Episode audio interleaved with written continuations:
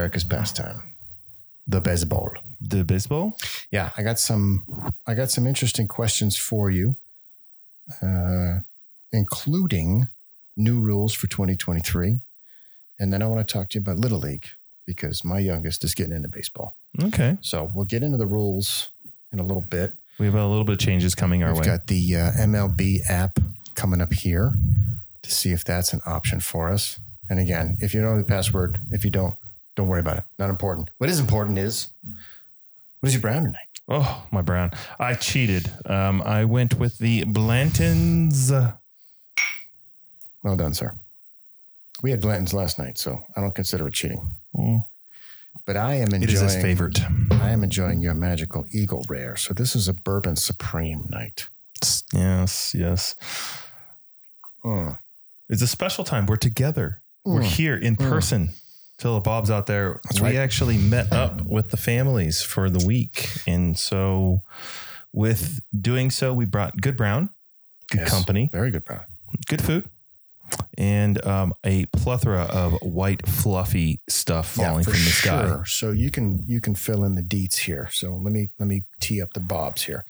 We are in North Lake Tahoe, not to be confused with South Lake Tahoe. Two different things. We're in a lovely little hamlet known as Truckee on I 80, which is on the way to Reno, which is where I and the fam flew in. But you drove up from the creek. Mm-hmm. Okay. The Great Contra Costa. Yes, we came in. Um, been here close to nine days, but um, it's a wonderful day to get away. Um, given all the chaos that is around us, so Mm. it's been a, a wonderful trip.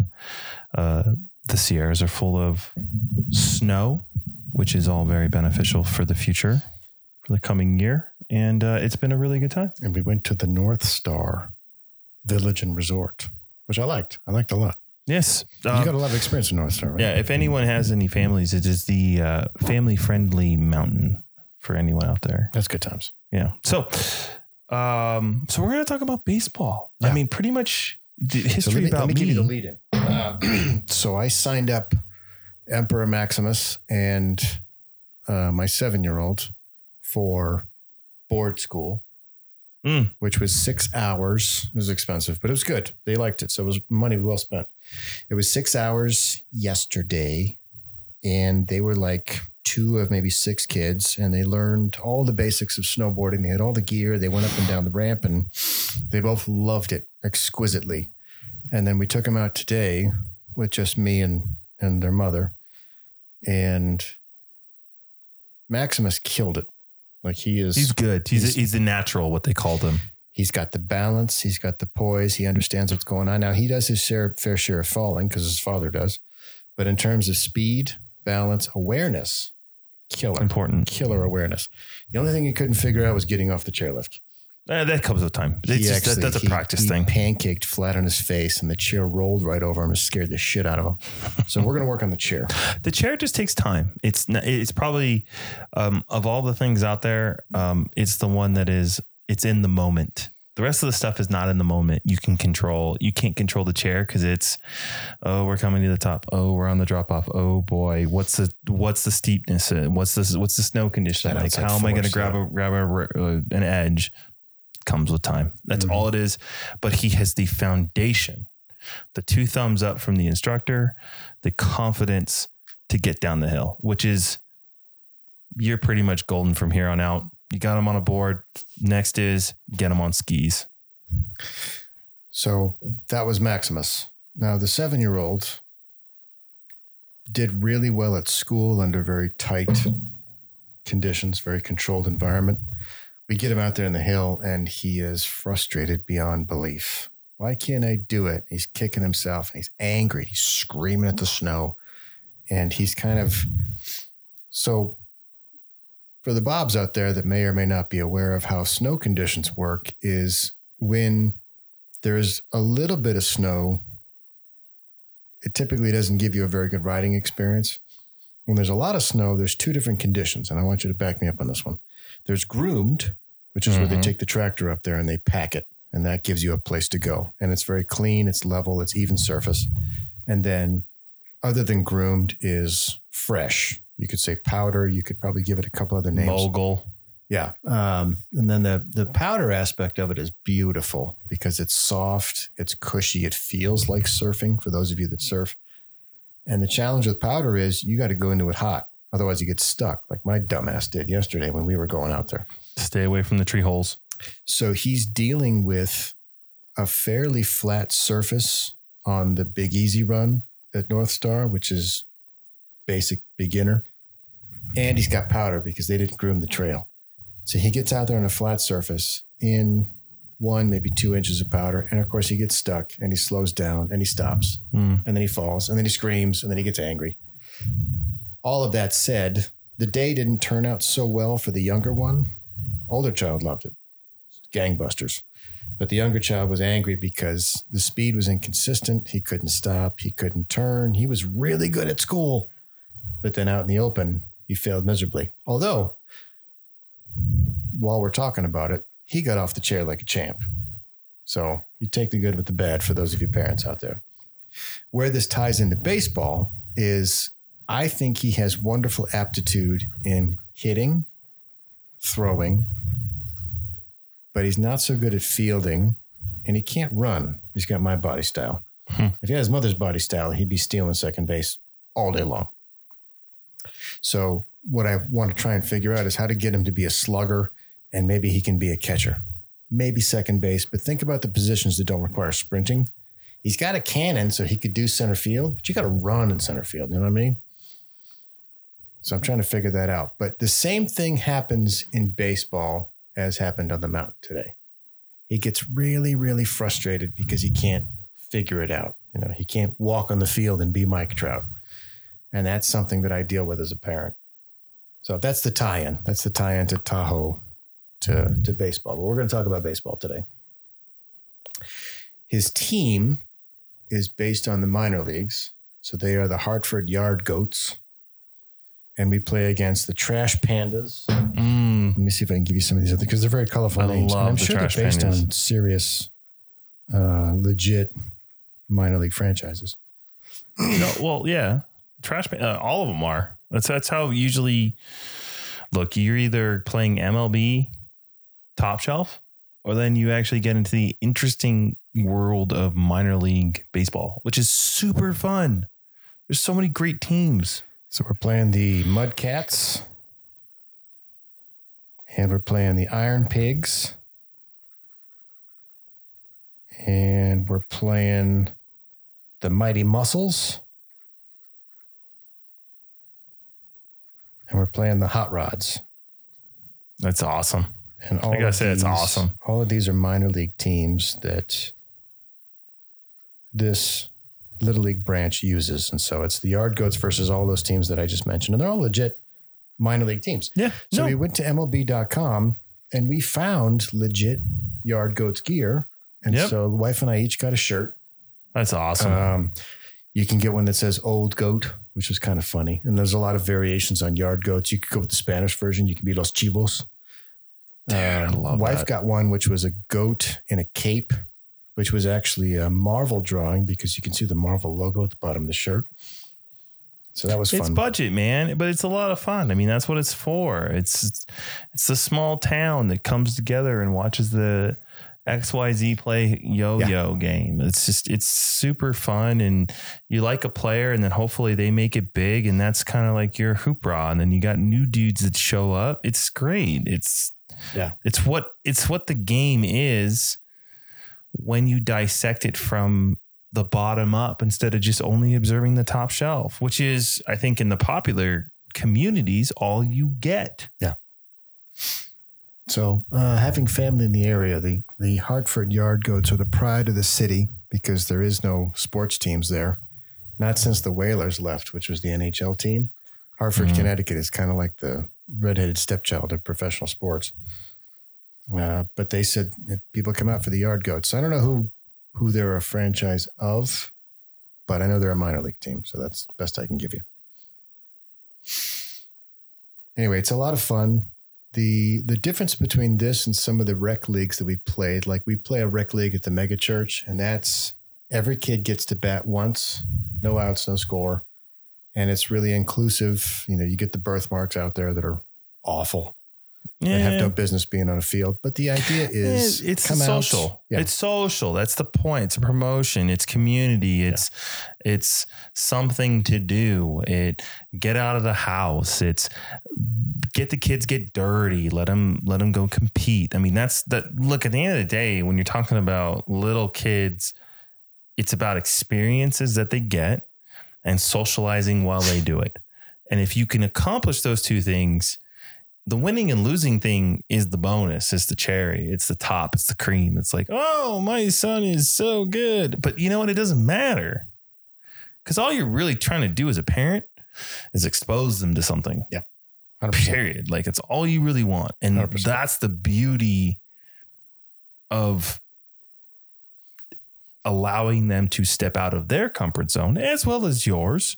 Oh no, Johnny's going to go and skin his knee and he's going to get an infection and he's going to get sick. Yes, Johnny is going to skin his knee. Johnny is going to bleed. Johnny's going to get a scar. So what? Guess what? That's how life goes. That is a good point because some of those kids have gotten hit by baseballs and they do mm-hmm. actually have they have some physicality involved. Contrast that to USA Little League sponsored region that we're in is it's three outs. Oh, good. So it's competitive. Yeah, we three up, no- three down. None of this. Uh, every child gets a trophy, Well, which is good. They might all a get a trophy, but there is the idea of you're out, kiddo. Go back to the dugout. Sorry, you can no longer participate. You're Uh, out. And the other part that I really like is even though it's coach pitch, these are like six, seven, eight year olds. Mhm. Catcher's got full gear, full face mask, full body armor. well, protection. Let's be safety. But the irony is, if it's coach pitch, the other coach is behind the plate. And so one coach is pitching to the other coach, and the kid just, you know, they get eight pitches or something, unlimited foul balls, but they get eight pitches. And then eventually the coach It's is always unlimited foul all right, balls. though. kiddo, we can't throw you anymore. It's technically a strikeout. But again, it's go back to the dugout. Well, You know, in the in the rec league at the church, it was pitch five or pitch eight, and then sorry, buddy, just walk to first. oh god, But there was the idea. The idea was just get them on base, get them to participate, get them to learn the fundamentals of the game. but it's just fine. Look, you have to have foundation to games. I didn't grow up that way. It's different, but we live in a different time. Which is funny because my parents were talking about that in the '80s when we were growing up in little league. And I'm thinking seven, eight years old. The parents were heckling. They were yelling, "Hey, batter, batter!" They were getting after the ump. They were getting after the kids. It's a And different thinking, world, man. Yeah, I'm trying to think about that now. I'm like, they're seven. What the fuck? But that's that's the reality. Of, I guess it's the point of putting pressure on kids at an earlier age, and maybe that was found to be frowned upon. I don't know. It's look, the world of parenting is an enigma. There is no sometimes right or wrong. It's a riddle, and sometimes the riddle can mean something different to somebody else. So it's con- contextually can be something different, and that can be the way that you want to introduce, the way you want to build, the way you want to bond, the way you want to grow this young human being. It's that simple. Sports is the best way to do it. It's a con it's it's contextual about who you want, how you want to do it. And that becomes the fun part. It it is the fun part. Because you see them light up when they make contact. You see them when they do good. And also, you see them when they fail, which is important in life. I agree. You have to see them fail. Because if you're always winners, that doesn't really translate to life. So, um, I'm that's really exciting. Uh, I look forward to when my sons are old enough to play.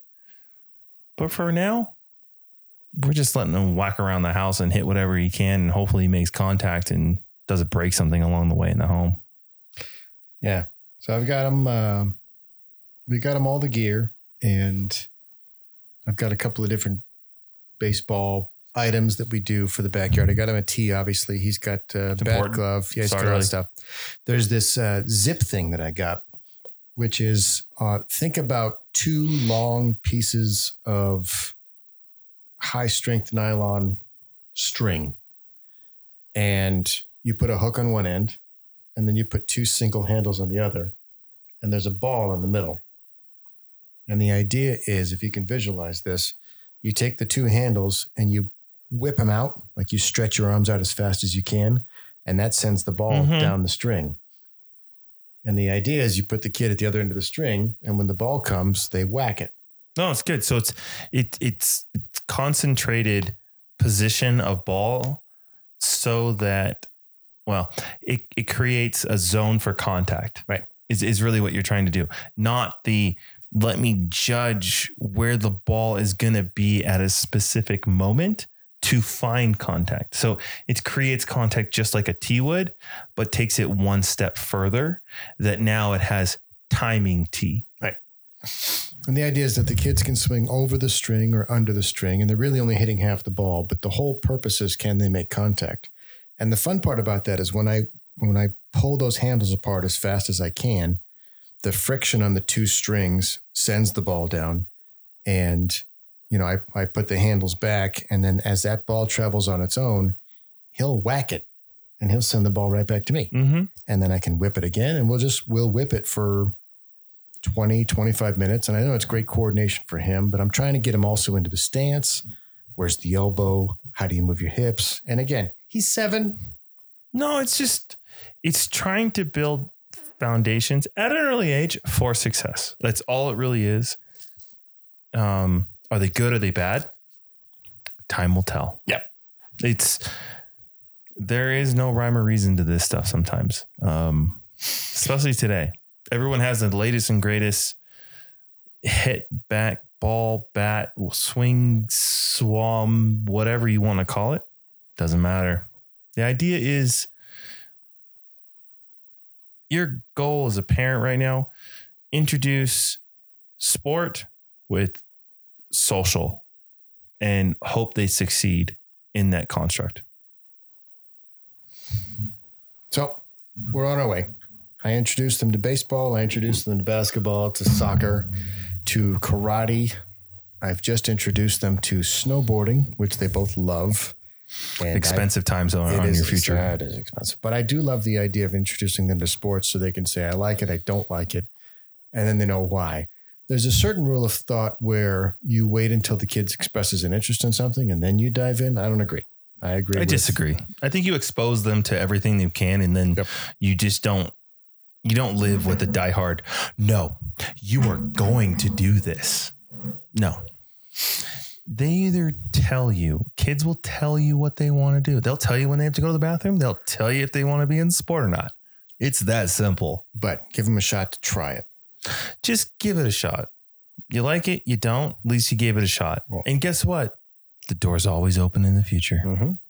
You build the fundamentals, man. You're good to go. So, reason I wanted to talk about this tonight is because I've been getting into baseball. So I have Apple TV, Mm. which did the free Friday night deal. Oh, they did. Yeah, I Yeah, tried that to was last catch year. his- New yep. introduction. Really kind of interesting the way streaming platforms are coming around. Yes. Well, Yeah. that's a whole separate talk Yeah, that's show. a whole different thing if we have about time, we should get media into that. expo. Yeah, But I wanted to catch the Friday night game on Apple TV, and then I tried to catch local games on broadcast television, but you really got to get into it. So that's why we're talking about the MLB app, which is what we're looking at. And you were telling me it's 170 bucks a year. Does that sound right? give or take, it's free money at this point, considering how many games you get, how many games you watch. If you are living out of market, it's a no brainer because I don't want to watch my local team play. So you pony up. I'll take your increases. And which is really interesting right now. We that's a totally different topic about making money at baseball, which is pretty much probably what you're going to get into. But yeah, it's an interesting time. So I'm trying to get back into the game. We've done spring training. The Savannah Bananas came through town. Mm. and I tried to get tickets and I couldn't because they're way too popular. But I did take the family down to a Arizona Diamondbacks game at Chase Field, and I told you Good that that field. stadium is amazing. yeah.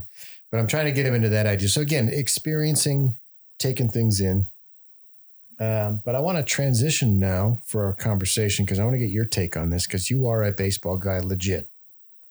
I am a re-entrant, as I would say. I'm, I'm rediscovering the game by virtue of my child playing little league, but uh, you've been a diehard forever. So full credit where credit is due. I'm looking at an article here on MLB.com, and uh, we'll post a link in the show notes for this episode but it's dated February 6th, so it's fairly new. And it says all of your questions about the new baseball rules answered. So for those of you Bobs out there that are not baseball fans, much like many other sports out there, attendance is in decline. Would you say that's fair? Yeah, it's fair. The game is losing its viewership. So there's three big rules that we're going to talk about tonight. And I want to get Mr. Jomes's take on it because I have my opinions as a casual viewer, but I'm very interested in his opinions as a diehard. One is the pitch timer. And mm. think of the pitch timer as the shot clock in basketball. It's you got the ball, you're ready to do something.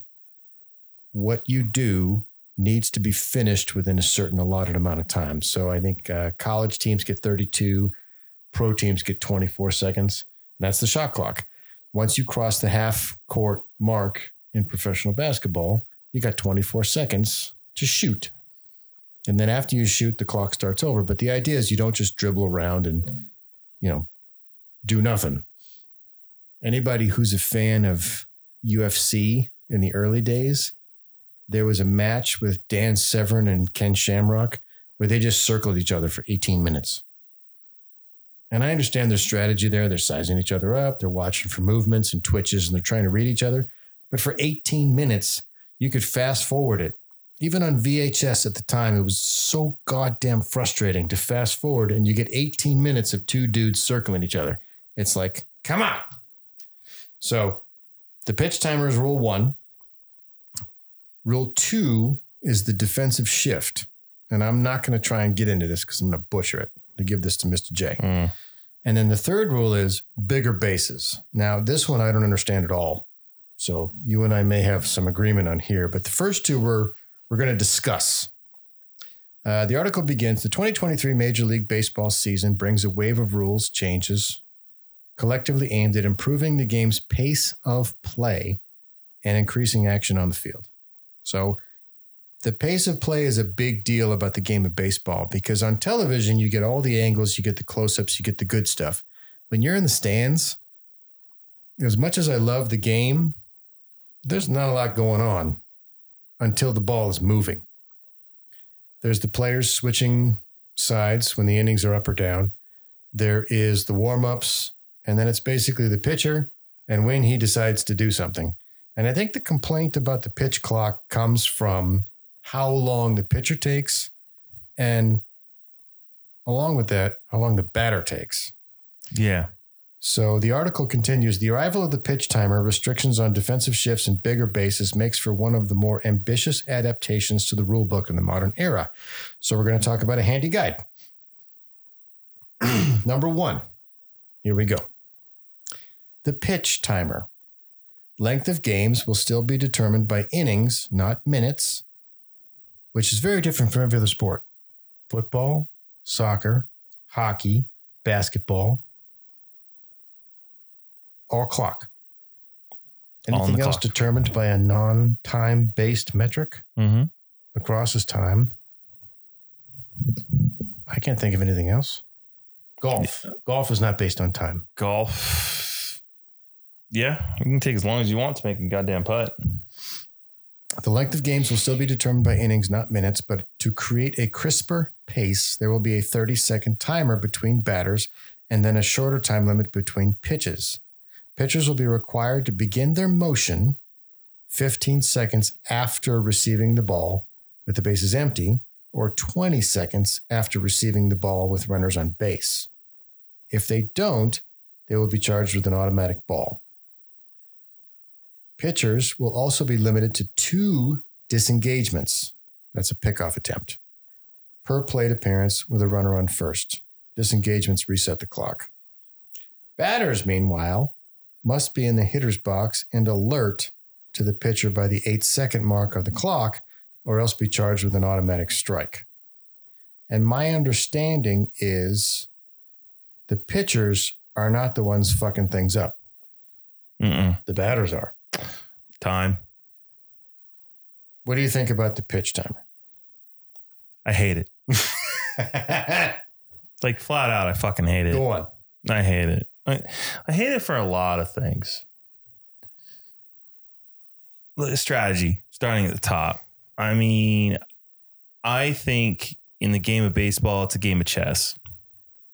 It's a game of let me outguess you.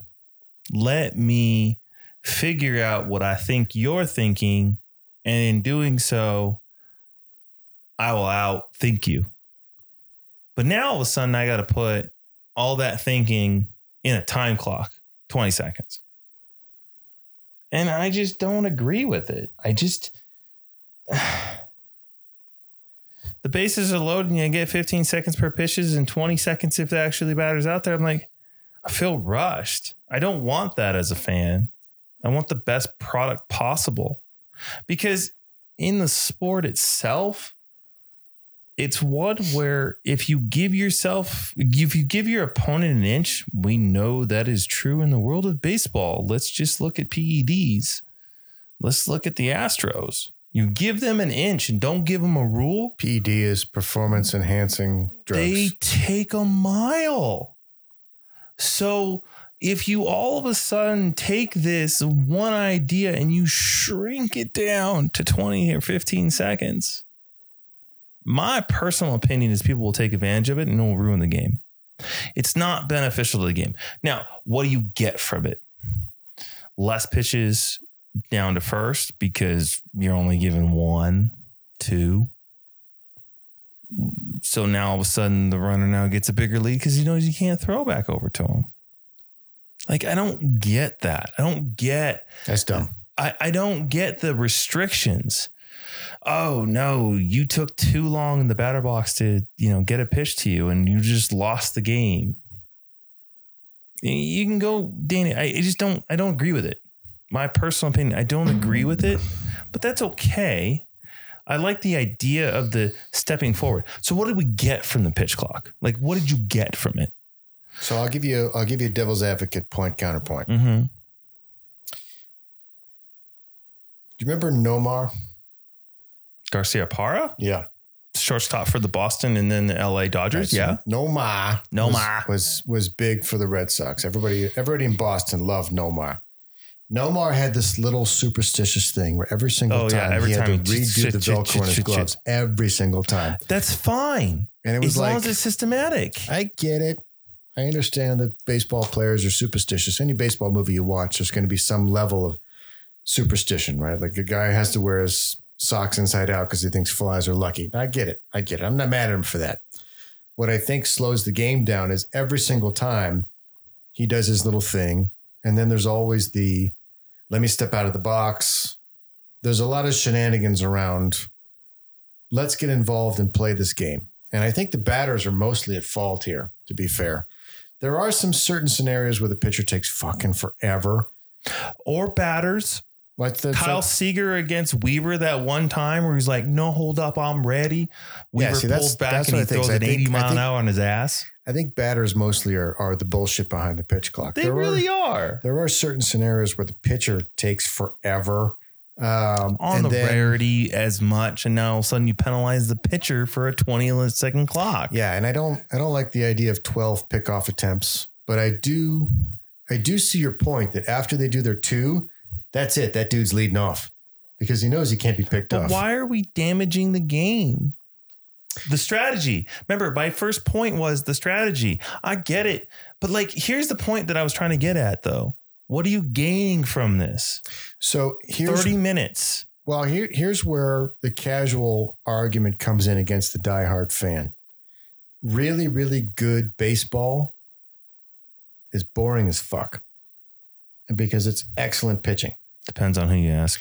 And I think what casual fans want to see is they want to see slugging. They want to see line drives. They want to see uh. they want to see players on base because that's where the action is. They want to see home runs. They want to see the ball moving. if it's just a pitcher taking somebody down. Now, granted, I saw I saw something very, very interesting on Instagram where Greg Maddux threw a 27 pitch game. 20 this impossible, but okay. No. 70, 71, 72? I think it's a 72 pitch game. Yeah. It's a 72 pitch game, which is unheard of, apparently. yeah. And of course, Maddux is Unheard of. one of the best in the game. And you watch him play, and he's just phenomenal. Long retired. He's a coach now. Uh, but really, really good pitching. Nothing happens. The dude gets up, he swings, he loses. The pitcher goes, Yep. Now you get into a scenario where really, really good pitching could require an opportunity for a no no. Now, a no no is exciting because then it's nail biting, it's suspenseful. From seven on, yeah. There's drama. But you got to build to get, you got to get through six innings Right. and start in the seventh So, to go. No one talk about what we're about to sixth see. inning until the stretch, and then which all of a sudden, I have done before. Yeah? I did it last year. Detmers, Angels. It was amazing. Literally, do not speak of what is happening right now. But you got to get six innings before. But the, as the before viewer the no-no becomes on a thing. viewer watching it through the telly, yeah, yeah, it's not gonna know what's going on while you're trying to feed kids and get diapers done, Right, dishes, so and all the other in the crap. park, you've got uh, concessions, you've got bathroom breaks, So you've different. got the idiots around you who won't shut up, or cell phones, or people standing up. So there's things about the park that's a completely separate experience versus the people at home on the television watching it. And so what I would say is there's elements of strategy that are really exciting. And I have to tell you that I've become more interested in soccer based on your fandom because now I know what to look for. Huge, huge. Now I know what to look for. Yeah. But for somebody watching baseball that doesn't know what to look for, that it's hard because it's nine innings. strategy and that psych out between the pitcher and the batter, you got to give some credit there. That, that's fucking boring. It's not boring. The problem is, is the question is like, how much are you into the game? Like, that's the issue. And that's okay. We're distracted by a million things right now phones, cell phones, iPads, kids, dinner, dishes, phone. Like, it's just, it's so difficult where we are so in, like, inversely connected and we're so into it. Oh my God, I just got a work email we're so easily distracted. So it is very hard for us to stay stimulated to watching something happen in the hope that something actually does. So here's the here's the counterpoint. NFL base uh, or NFL football. So the counterpart to those is like, why is it NFL is so, so, so addictive for people to watch? Like, what is it? And it's hard to say because you can't tell me it's the action. Do you know how much actual ball movement happens in a football game? Very 12 little. minutes? Very little, especially the run game. 12 to 15 minutes, folks. 12 to 15 minutes. You actually watch something happen. The rest of the time, you're watching development of something happens or commercials. I mean, let's be honest. It is why it is so wildly successful is because they plug as much advertisement they can to you. That's okay, but that's why it's wildly successful. Baseball struggles to fill the void of action because it is so small when it happens. And I guess that's the point of it. And I guess this is why I love Fort. And this is what leads me into my point of I love it because it's the what could happen. It's the what could happen when Ohtani is pitching. It's the what could happen with, you know, a batter up there with an opportunity to change the outcome of the situation. And I don't think you get that with NFL. Um, you don't get the build. It's the build when you talk about that with soccer, the build with hockey. You don't get that. Golf. Golf seems more I'm going to leave that for Leon. well. Golf is more paced and more measured. It's like you know this is going to happen, this is going to happen, this is going to happen, and then in the midst of this routine linear progression, there are opportunities for surprises. And those are the surprises where it draws the fan in more of, I mean, I was watching. I caught that. So here's an example. The players just happened last weekend. A gentleman scored the lowest score ever. Ever. At Torrey Pines? TPC. TPC. Sawgrass. TPC Sawgrass, sorry. At a 62. Before that, it was 63. That's bitching. Okay. Um, I'll be honest. No, he really didn't finish very well overall comparative to the winners, but that was cool. That was a moment. It was a moment. Pretty much, I think that is the moment of that tournament. But is it that important? It's not. It's just kind of a oh, that's cool constellation prize. That's great. Moving on. As the evidence of preseason shows, the pitch timer is more detrimental to the batters than it is to the pitchers because the batters who are not ready to go with eight seconds left on the clock end up getting a strike. Yeah. And there are plenty of examples of where that strike is number three, and often that number three ends the game. Yeah. So I'm going to go no, and we're going to move on to number two. I, I just, I, I'm hoping they come to their senses after spring training and they go, it's too soon for something like this. And I don't think it's really worth the 30 to 20 minutes shortening of the game, personally. I don't think it's worth it. I think it I think it damages the game more than it benefits. There are other things that can benefit, which we'll move on to number two, please. Number two, shift restrictions. Great. So this is a topic where you talk about, wait a minute. So we found a way to game the system in the game where we can put an overload pull and pull hitters. Pretty much, pretty simple. Where there are hitters out there that just cannot be patient like the Tony Gwynn, the greatest hitter of all time in my book, of ability to never strike out and always put the ball in play. So you had with most hitters, they have to go, look, I have to field my strong suit of what I can do. And that's pulling the ball and swinging early. I'm going to look dead red. I'm going to swing. Period. Not going to look off speed. I'm going to look dead red. I'm going to put it in play. So, as the defensive thing is fine, you're only looking for one pitch, one way to swing. We're going to overload the side for you and we're going to add an extra fielder. Great. We're going to get you out. I hate it. I hate it. Beat me fair. Don't beat me by overloading the side. The shift restrictions are the defensive team must have a minimum of four players on the infield, with at least two infielders completely on either side of second base.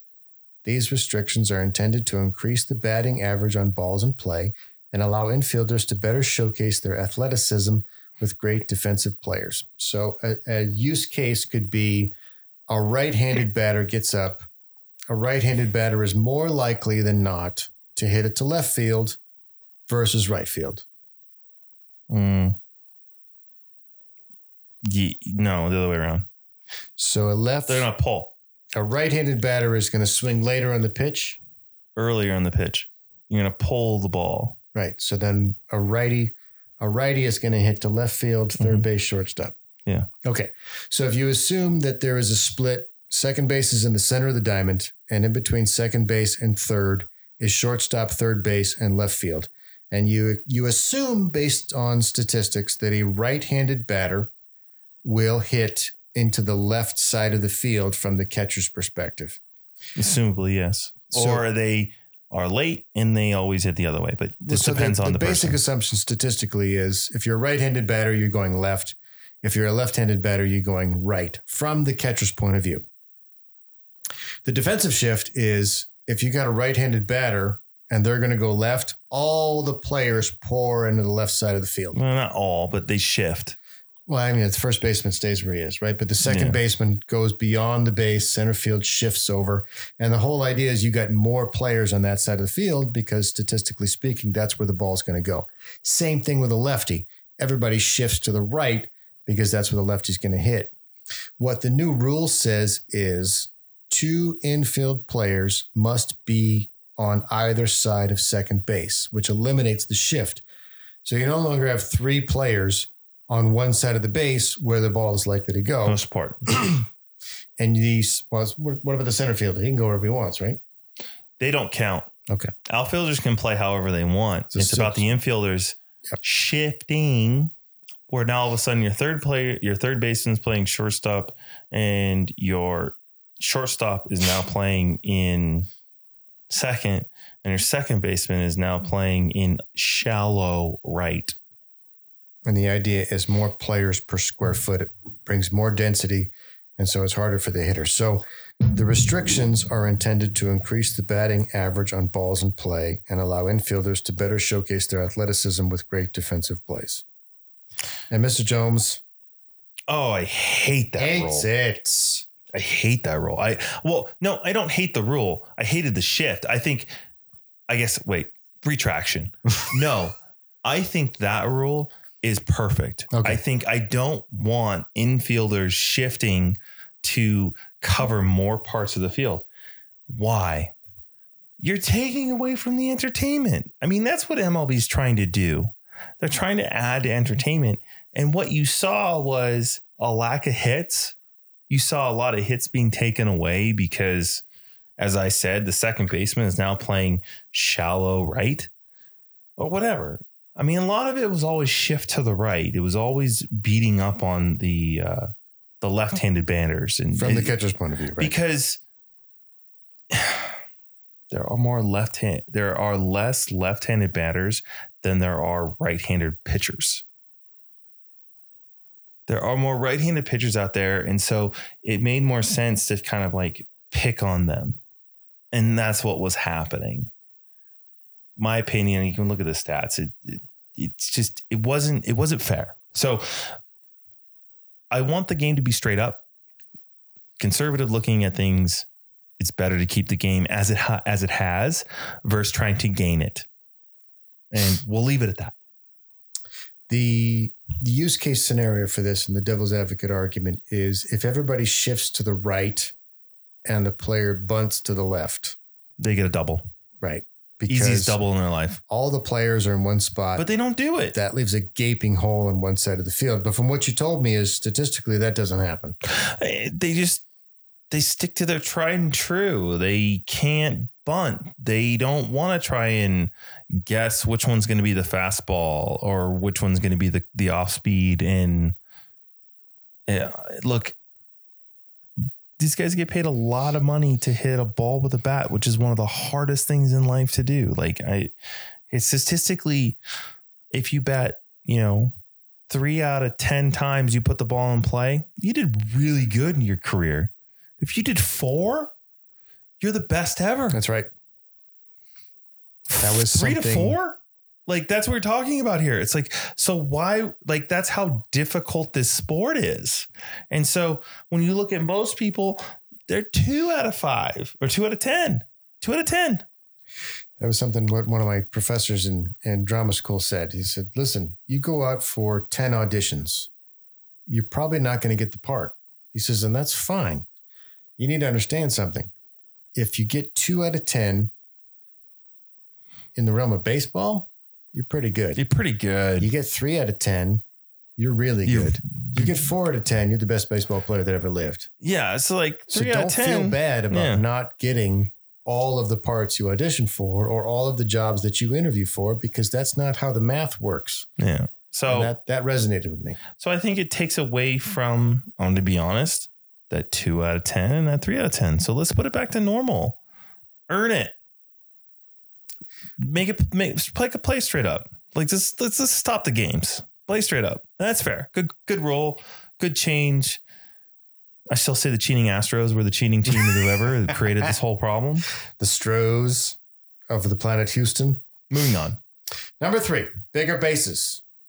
First, second, and third base have been expanded from 15 inches on each side to 18 Mhm. inches on each side, while home plate remains unchanged.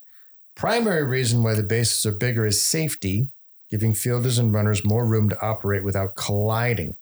But the slightly decreased distance between the bases could help runners on stolen base attempts and bang bang plays. Now, before we begin, what is a bang bang play?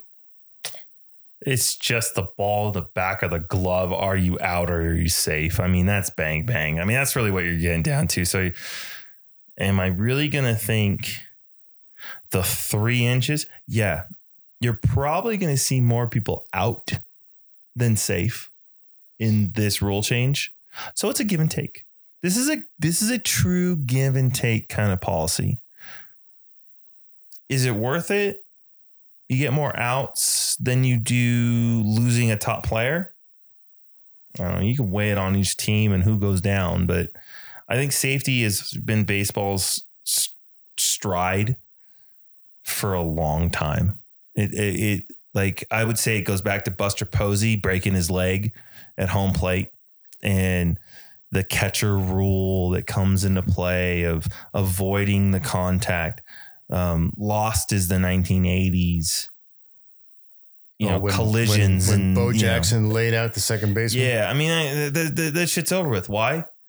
Tired of seeing my season go down the tubes because some asshole decided to, you know, do a dirty play. Like we're too committed as sports fans to watch our season go down just because of a bad play. And so I like bigger bases because I think they were too small. Um, so these, the these, are big three, men with big feet. Right.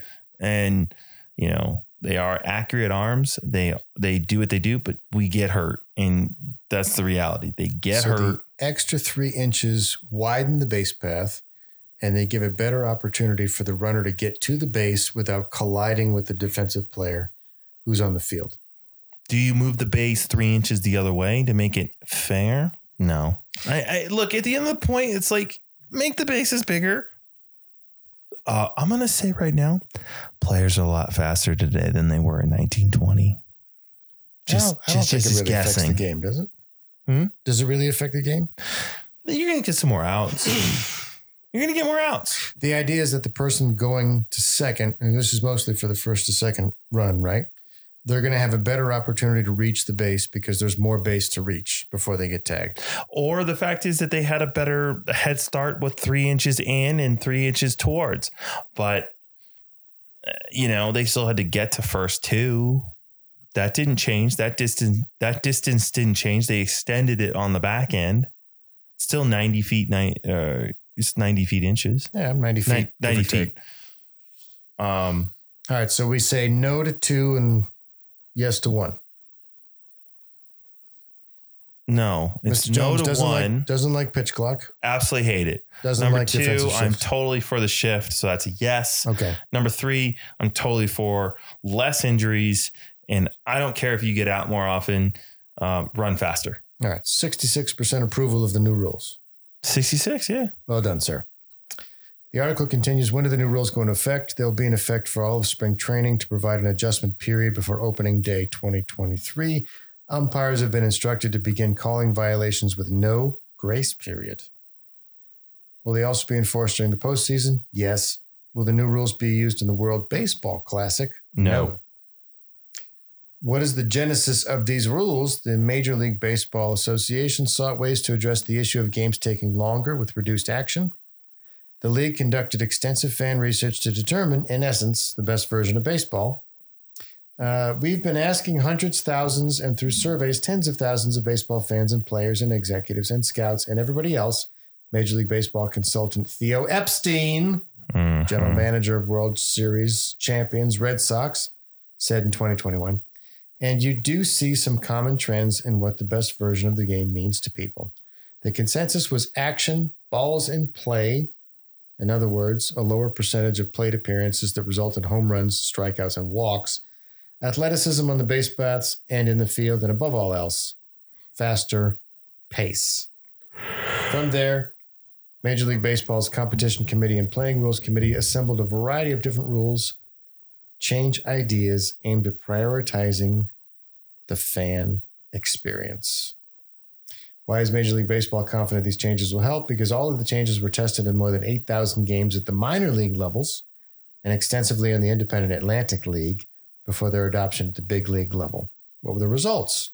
In 2022, nine inning minor league games using the pitch timer were on average 25 minutes shorter than 2021 games that did not have the pitch timer.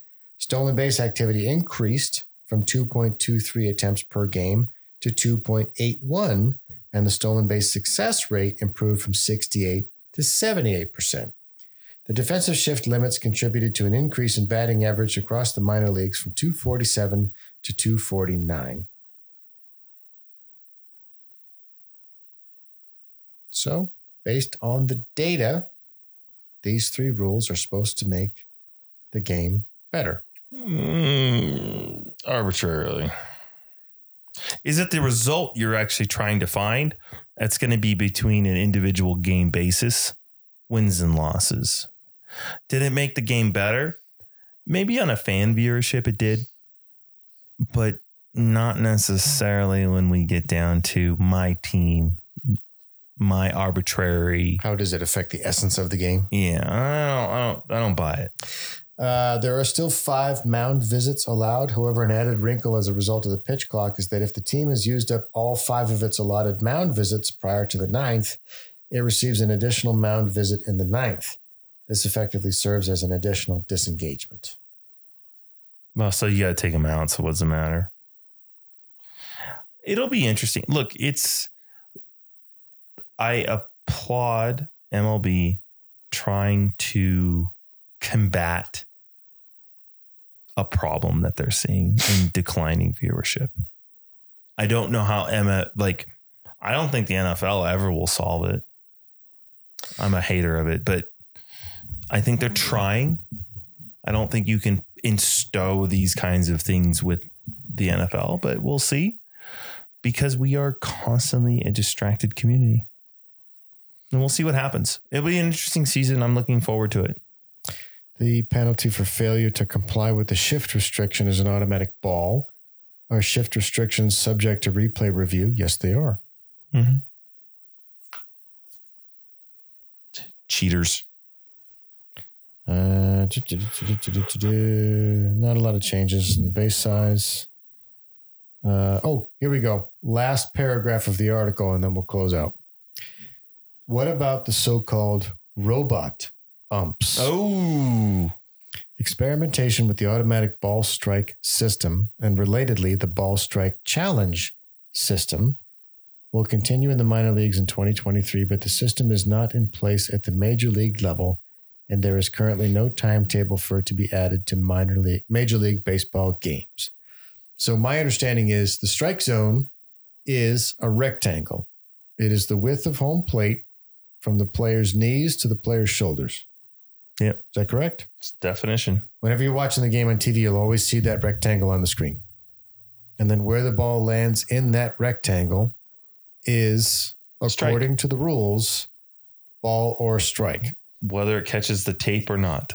The challenge that's always been uh,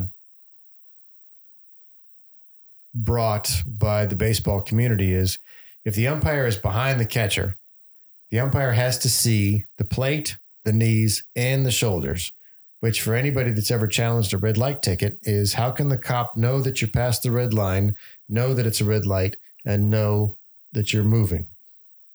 So, can you capture all of those things accurately at once from the vantage point of where the umpire's eyes are versus the camera out in the outfield stands, zoomed in, watching the pitcher pitch to the batter?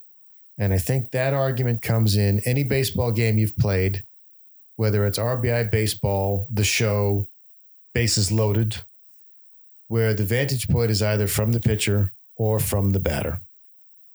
And I think that's the challenge. And what do you think about that? It's inevitable. The robo Yeah, it'll happen umpire eventually. just for pitching. Uh, yeah. The I think you will have a makeshift makeshift ser- person that doesn't call anything, or it goes beep or bump, and beep or bump is ball or strike, and the person behind the catcher is just there to make sure they can call a play at the plate. Something that can't be arbitrarily done by a robot. That's it. And you'll still need 12 different camera angles to catch it for challenges, but That's fine. We have that. you're going to need a human there. I think you're gonna need a human. St- like, like, uh, if you think a robot's going to roll out there and go ball, that's not happening. Strike. No, it's not happening. Like, it's going to be still a human, not taking away jobs behind the plate. He just won't call balls and strikes. He will control the game. He will be the leader of the orchestra. That's it. He just doesn't get to call balls and strikes, whatever it is. Period. Final question. With the increased interest in Europe, Latin America, Mm. and particularly Japan, do you think baseball is still America's pastime? No.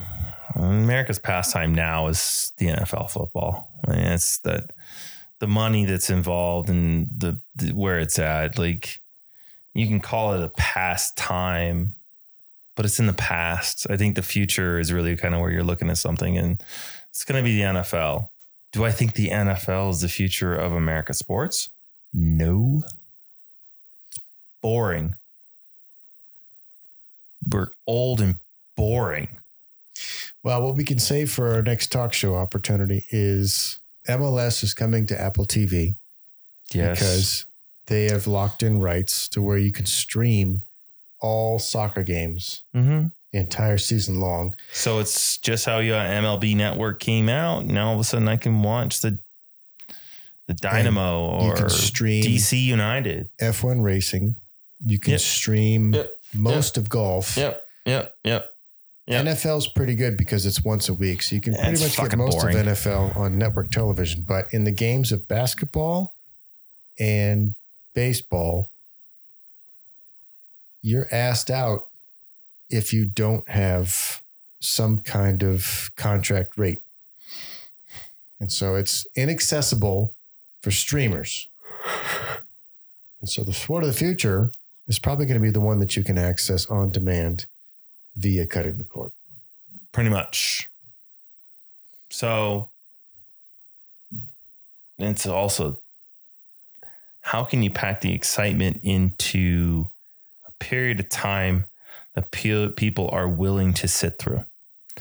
And my opinion is baseball is not the answer, and NFL is not the answer because, like I had just said earlier, it's 12 minutes of actual ball movement, and the rest of the time you're inundated with this, with ads. So then it's what's left? Golf. Hey, golf is exciting. You're into that kind of thing. Oh, I love picking on Leon when he's not here. and then you're stuck with my sport, which is also soccer. And I think the real football is the real football. It's the real deal. So I'll leave it to the Bobs to discuss and think about and criticize and leave it to Danny to give the uh, please comment and and let me know your opinions and let me know how wrong I am. And I look forward to hearing your comments. Cheers to you, sir. Cheers, sir.